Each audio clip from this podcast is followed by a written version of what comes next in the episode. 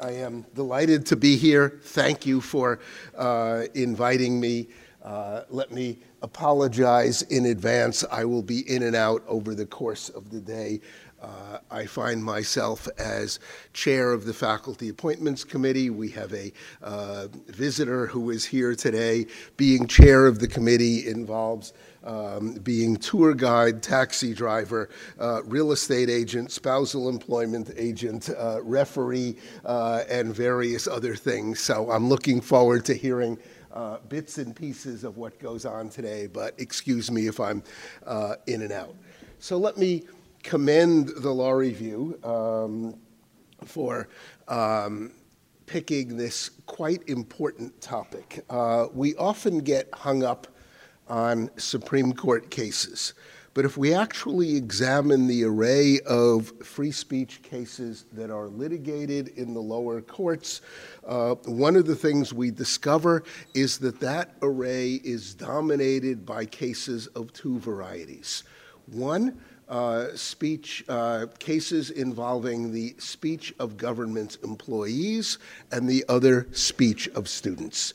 Um, student speech and government employee speech are a much higher percentage of the uh, group or array of free speech litigation uh, in the lower courts than you would guess just by looking at a First Amendment casebook or just by looking um, at um, Supreme Court cases uh, alone. So, um, let me just repeat then this is a currently important topic and not just an important anniversary uh, event. I don't want to preempt um, what is about to come. Uh, so I am not going to talk about whether Tinker versus the Des Moines School District is still good law after Bethel School District versus Fraser, after Hazelwood versus Kuhlmeier, and after Morse versus Frederick. Uh, that's an interesting and important topic, uh, but I'm leave, I will leave that uh, to others. I'm not going to talk either very much uh, about the topic of the second panel, but I do want to touch on it a little bit. So let us consider, as others will mention over the course of the day, um, the most famous line from the Tinker case. It can hardly be argued that either students or teachers shed their constitutional rights to freedom of speech or expression at the schoolhouse gate. But is that true now? Was that true then? If you parse the line carefully, um, the one that I've just quoted, it invites us to look at the rights that students and teachers have outside the schoolhouse gate. That is, if the claim is that um, what students and teachers have outside the schoolhouse gate is largely preserved once they are inside the schoolhouse gate. Evaluating that question, evaluating that issue requires that we think a little bit about what are the rights that students and teachers would have um, in the public square, in the public forum, outside the schoolhouse gate, um, or however we might want to imagine it. So, let's look, in order to think about that question, let's look at some actual cases or actual controversies. So, there is the uh, right to suggest that African Americans be sent to Africa and Jews be sent to Israel. Brandenburg versus Ohio, 1969. There is the right to wear Ku Klux Klan clothing and regalia Forsyth versus the Nationalist Party. There is the right to dress in Nazi uniforms, jackboots, swastikas, and all. Collin versus Smith, the Skokie litigation of the late 1970s. There is the right to display pictures of puppies being crushed by high heeled shoes. Stevens versus the United States. There is the right to burn a cross. Virginia versus Black, the right to display explicit pictures of male homoerotic sexual activity, the Institute of Contemporary Art Robert Mapplethorpe exhibition and controversy in Cincinnati some years ago, There is the right to tell intentional, flat out lies um, about your past in order to get a job. United States versus Alvarez. There is the right to display a sign saying, quote, God hates fags. Snyder versus Phelps. There is the right to disclose the name of a classmate um, who has been raped. Florida Star versus BJF. The right to shred an American flag. Texas versus Johnson. Now, uh, this is to some extent a cherry picked um, uh, list of First Amendment cases involving particularly unattractive litigants saying particularly unattractive things. But it's not very much cherry picked. Um, that is much of the history of the American First Amendment.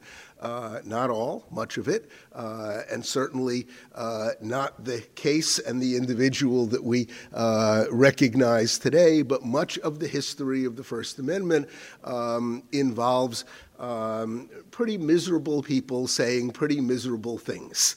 Um, and in order to uh, evaluate the claim that students and teachers do not shed their constitutional rights to freedom of speech or expression uh, once they uh, enter the schoolhouse gate, then we have to at least confront seriously the question whether the miserable people saying miserable things that dominate um, the First Amendment docket that dominate the history of the American First Amendment uh, is the array that is appropriate um, once one enters the schoolhouse gate.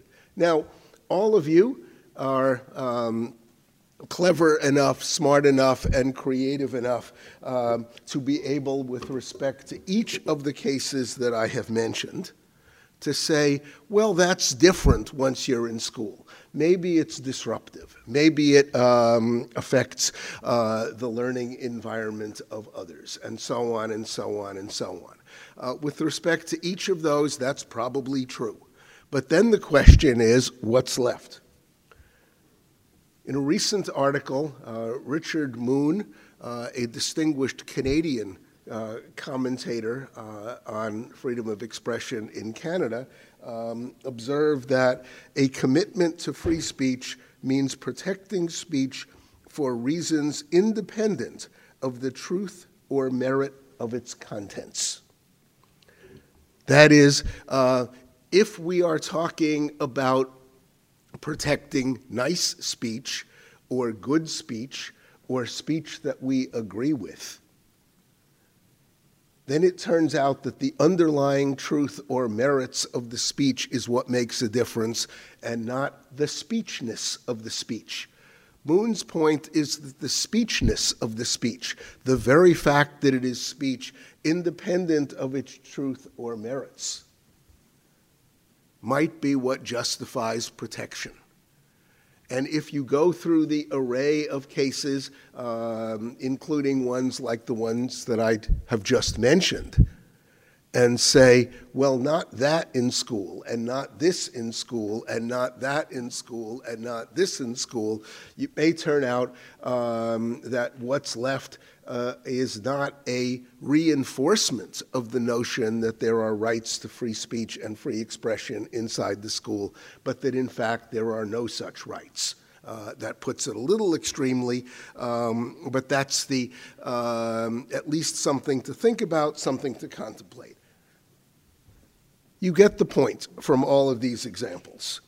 And if we look at modern cases, in the lower federal courts and in the state courts, and even uh, the post Tinker Supreme Court cases. We discover that most of these cases deal with teenagers, mostly boys, mostly boys, teenage boys trying to be outrageous. Or to put it somewhat differently, uh, sophomores being sophomoric. Uh, that's Bethel School District versus Fraser. Um, that's possibly Hazelwood versus Kuhlmeier. Uh, it's certainly Morse versus Frederick, and it's certainly lots of the lower court cases. Um, lots of the lower court cases these days deal with Confederate flags, Nazi symbols, guns, anti um, LBGTQ um, slogans, um, anti abortion slogans, and a large number of others, uh, some of which reflecting. Um, the um, serious beliefs of those who are saying these things, or more commonly, uh, wearing clothing displaying these things, but some of them just involving teenagers trying to be outrageous, trying to provoke. In that sense, Tinker versus the Des Moines Independent School District was an unusual case. Perhaps not so unusual for the times, but very unusual if we think about the nature of um, school speech litigation now. But thinking about the difference between uh, the issues that were raised uh, in Tinker 50 some years ago and the issues that come up now, um, raises an even deeper and larger issue um, about the dramatically changed politics and sociology uh, of the First Amendment, uh, the dramatically different politics and sociology um, of free speech over the last 50 years ago, over the last 50 years. 50 years ago, most free speech claimants and their supporters were left of center civil rights demonstrators, left of center anti war protesters, and left of center advocates of sexual freedom. Um, if we look uh, both at lower court cases and Supreme Court cases from the 1950s and 1960s, one of the things we discover um, is that um, with very few exceptions, and Brandenburg involving Cla- Clarence Brandenburg uh, and his fellow Klansmen is the exception uh, and not the rule. Uh, most of the litigants, and therefore most of the creators of the modern American free speech tradition, were civil rights demonstrators and anti war demonstrators uh, or uh, crusaders for more sexual freedom and more sexual openness, uh, crusading against the uh, rigid application uh, of 19th century obscenity law. Now, um, as we think about all of this, let me just interject a long footnote. After this, after all, it would be inappropriate uh, for a law review event not to have a footnote. So let me allow me an oral footnote. Uh, one of the characteristics um, of modern free speech discussion and modern free speech issues is that the United States is a protective outlier compared to every other country in the world. And I am not just saying that the United States is a protective outlier um, compared to North Korea, Saudi Arabia, and Zimbabwe, um, but uh, the United States is a protective outlier um, compared to uh, every other liberal, industrialized democracy in the world. Uh, we see that in issues uh, of racist speech, and other forms of hate speech. Excuse me. We see that with respect to defamation. We see that with respect to commercial advertising. Uh, we see that res- with respect to privacy, and on and on and on. Uh, interestingly, almost all of the di- divergence between the U.S. and the rest uh, of the liberal, industrialized, democratic world is a function of American legal developments starting in 1964 with New York Times versus Sullivan and going through uh, 1976 with Virginia Pharmacy and the protection of commercial speech.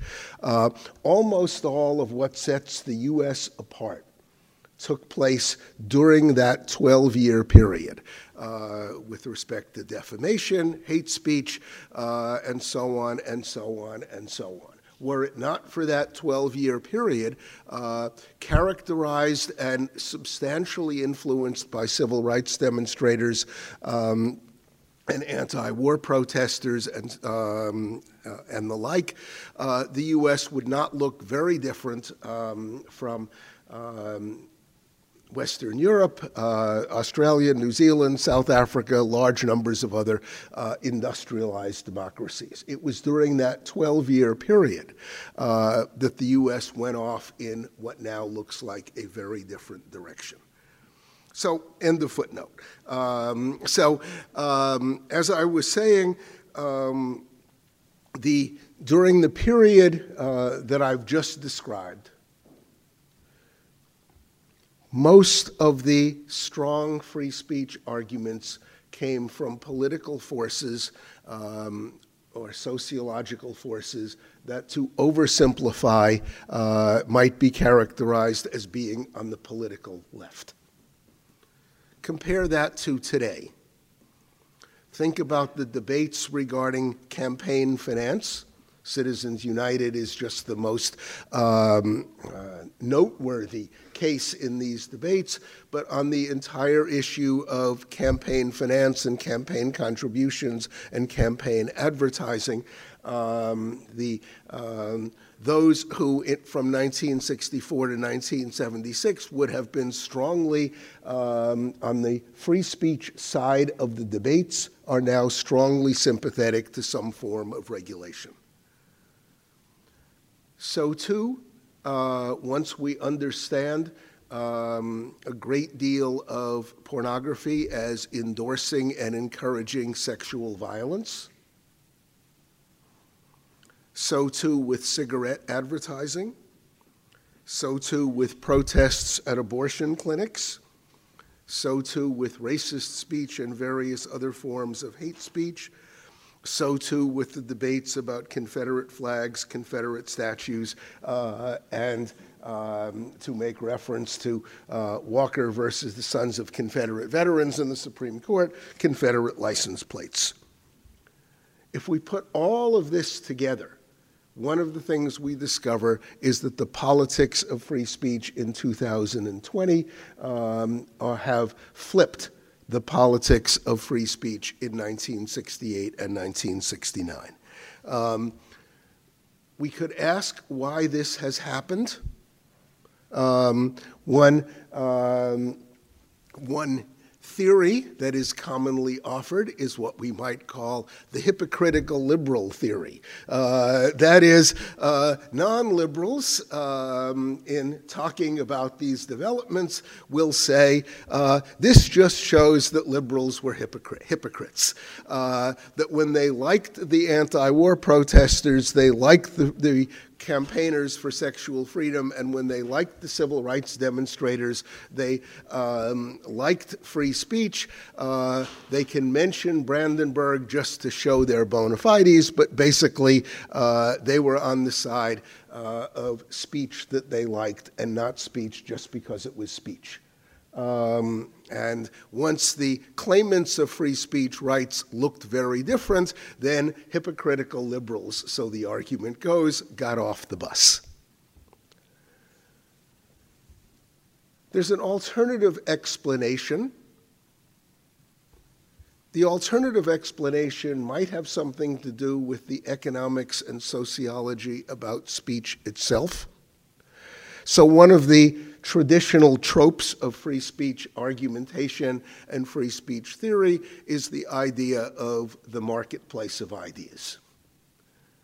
That is, the idea that if there is an open and governmentally unregulated marketplace of ideas, knowledge will increase, truth will increase, bad ideas will be exposed, good ideas will be fostered, and so on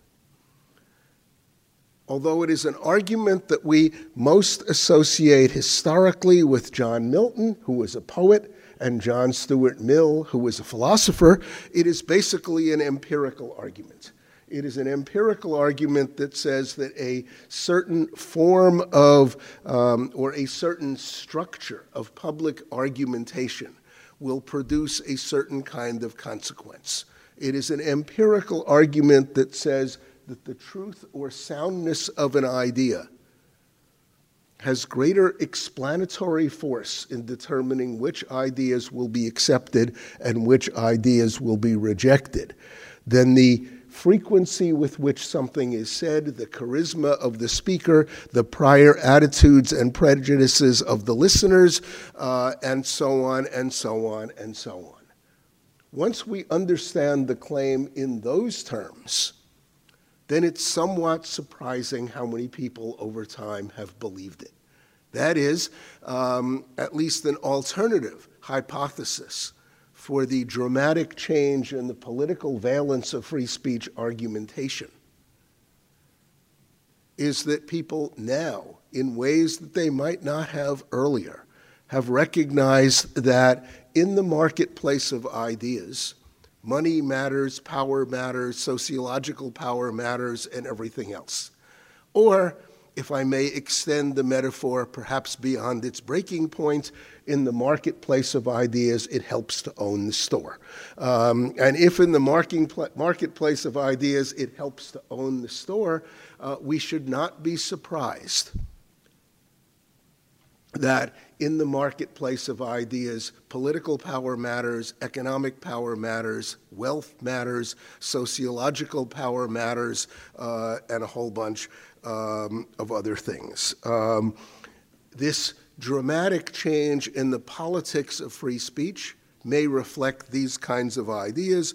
This dramatic change in the politics of free speech is the shadow beneath which these issues are now being talked about today. Thank you very much for inviting me to do this, uh, and I look forward to at least hearing part of what happens over the rest of the day. Thank you very much.